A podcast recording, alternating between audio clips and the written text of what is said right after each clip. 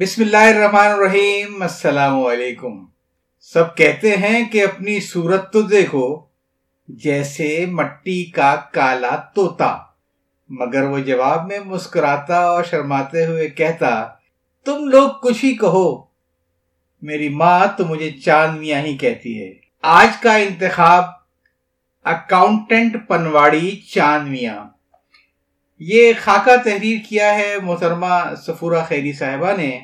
اور جو ان کی کتاب شہر ہنر منداں کراچی کے باہمت خاک نشینوں کی داستان میں شامل ہے، محترمہ سفورہ خیری ایک اچھی لکھنے والی ہیں۔ وہ مولانا رازق الخیری کی صاحبزادی اور مصور غم علامہ راشد الخیری کی پوتی ہیں اور ان کا ادبی نصب نامہ بھی بہت محترم ہے۔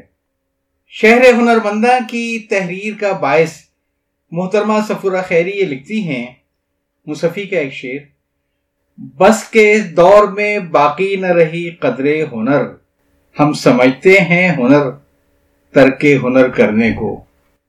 آئیے ہنر مندوں کے اس ذکر میں ایک ہنر مند کا ذکر پڑھتے ہیں، جس کا نام ہے اکاؤنٹنٹ پنواڑی۔ آئیے سنتے ہیں۔ نام تو اس کا کچھ اور تھا، مگر ماں باپ اسے پیار میں چاند میاں کہہ کر پکارا کرتے تھے۔ نہ تو وہ چاند جیسا خوبصورت تھا، نہ ہی اس میں کوئی ایسی بات موجود تھی جس کی بنیاد پر اسے چاند میاں ہونے کا گمان ہو سکے۔ مگر اس بات کا کیا کیا جائے کہ گھر والوں کے لیے تو وہ چاند تھا اور محلے میں اس کا نام اس قدر مقبول ہوا کہ لوگ اس کا اصلی نام بھول گئے۔ کتابی چہرے پر ذرا سی پھیلی ہوئی ناک جو اتنی حساس تھی کہ جب وہ سانس لیتا تو اس کی ناک پھیلتی اور سکڑتی ہوئی صاف نظر آتی تھی۔ دلچسپ بات یہ ہے کہ جب وہ زور سے قہ لگاتا تو ایک ہلکی سی سیٹی کی آواز سنائی دیتی۔ یہ کام چاند میاں کے علاوہ میں نے کسی فنکار کو کرتے نہیں دیکھا۔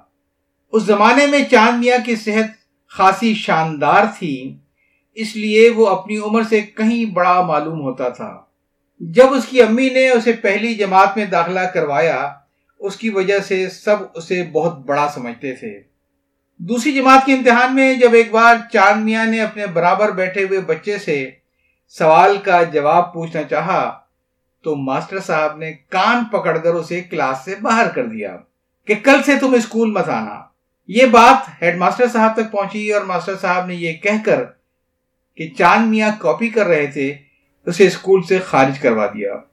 اسکول کے بند دروازوں سے ٹکرا کر چاند میاں کی ماں کے سارے خواب چھن سے ٹوٹ گئے۔ ان کی یہ حسرت کہ چاند میاں بڑے ہو کر اکاؤنٹنٹ بنیں گے، دم توڑ گئی۔ لیکن ایک در بند ہوتا ہے تو سو در اور کھلتے ہیں۔ چاند میاں کو دوسرے سال دوسرے اسکول میں داخل کر دیا گیا۔ وہ ہر جماعت میں اول آتے رہے۔ یہاں تک کہ میٹرک کے امتحان میں فرسٹ ڈویژن سے کامیاب ہوئے۔ لیکن اس وقت تک ان کے گھر کے مالی حالات اس حد تک خراب ہو چکے تھے کہ کالج میں داخلہ لینا صرف تصور بن گیا۔ چاند میاں نے کہا، مجھے قرض اور ادھار سے نفرت ہے، میرے لیے کسی سے بھیک نہ مانگی جائے۔ بس میں آگے نہیں پڑھوں گا۔ اور اپنی مجبوری کو قسمت کی ستم ظریفی سمجھ کر قبول کر لوں گا۔ اگر مستقبل میں مجھے کہیں ملازمت مل گئی تو ممکن ہے میں اپنی اور اپنے والدین کی اس دیرینہ خواہش کا احترام کر سکوں۔ اسی عرصے میں چاند میاں کے والد کا انتقال ہو گیا۔ ان کی والدہ ایک باہمت خاتون تھی۔ وہ حوصلہ ہارنا نہیں جانتی تھی۔ وہ گھر گھر جا کر جھاڑو دیتی، روٹی پکاتی، دن یوں ہی گزرتے رہے۔ چاند میاں میں جب احساس ذمہ داری بیدار ہوا تو انہوں نے اپنی ماں سے کہا وہ دوسرے دن سے کام پر نہیں جائیں گی، بلکہ اب وہ خود کچھ کام کریں گے۔ تو نے کیوں سوچا بیٹے؟ کیا میری آمدنی میں تیری گزر اوقات بالکل نہیں ہوتی؟ ماں نے دکھ سے پوچھا۔ نہیں ماں، یہ بات نہیں، میں چھوٹا تو نہیں ہوں، اٹھارہ سال کا ہوں۔ جس ماں کا بیٹا جوان ہو، اسے آرام کرنا چاہیے۔ چاند میاں نے عزم کے ساتھ کہا۔ اور دوسرے دن سے چاند میاں نے ایک کوٹھی میں ملازمت کر لی۔ یہاں وہ سودا سلف لانے پر معمور ہو گیا۔ اسے ماہوار پندرہ روپے ملتے۔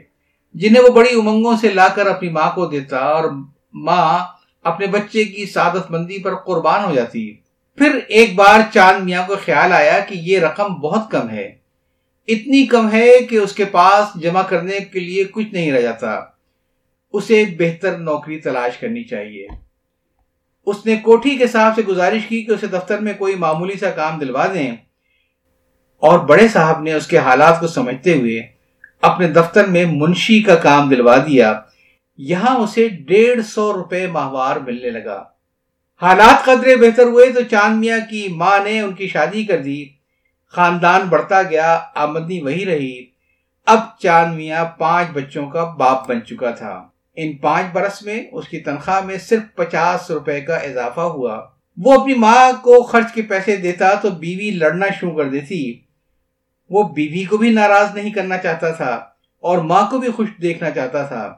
پھر یہ بھی نہیں چاہتا تھا کہ اس کے بچے برے حال بدحال پھرے مجبوراً چاند میاں نے پارٹ ٹائم موٹر کے کارخانے میں صفائی کا کام شروع کر دیا۔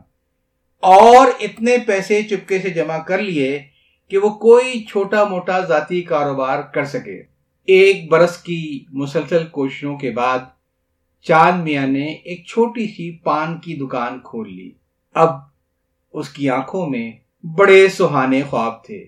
اس نے سوچا، اب میرے بچے ٹھاٹ سے اسکول بھی جائیں گے، اچھے اچھے کپڑے بھی پہنیں گے، میری بیوی اور میری ماں کے تعلقات بھی اچھے ہو جائیں گے۔ اس لمحے چاند میاں کو یوں محسوس ہوا جیسے وہ پھر سے تازہ دم ہو گئے ہوں۔ پریشانیاں ختم ہو گئی ہوں، قسمت کا گہن زدہ سورج نئی زندگی پا کر ابھر رہا ہو۔ مگر اس وقت تک چاند میاں کو ٹی وی نے آ گھیرا ہر وقت بخار، کھانسی اور جیسے جسم ٹوٹ رہا ہو۔ ڈاکٹروں نے مکمل آرام کا مشورہ دیا۔ چاند میاں کو جب اپنی بیماری کا پتہ چلا تو ان کے ہاتھوں کے توتے اڑنے لگے۔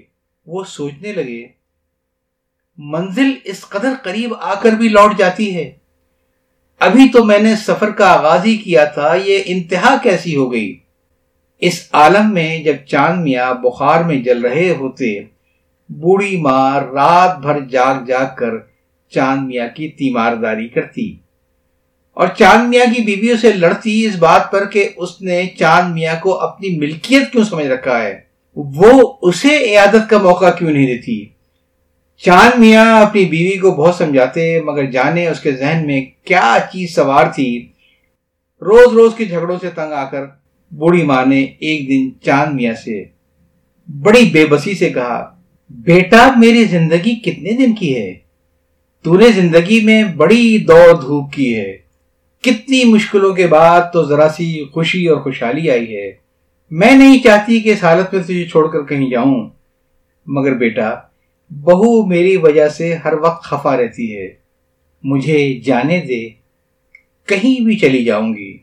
چاند میاں ماں کی یہ بات سن کر سناٹے میں آ گئے اور بولے، ماں، کیا تم یہ سمجھتی ہو کہ میں اتنا ناخلف اور زن پرست ہوں کہ بیوی کی خاطر ماں کو بے سر و سامان، بے در بے گھر کر دوں؟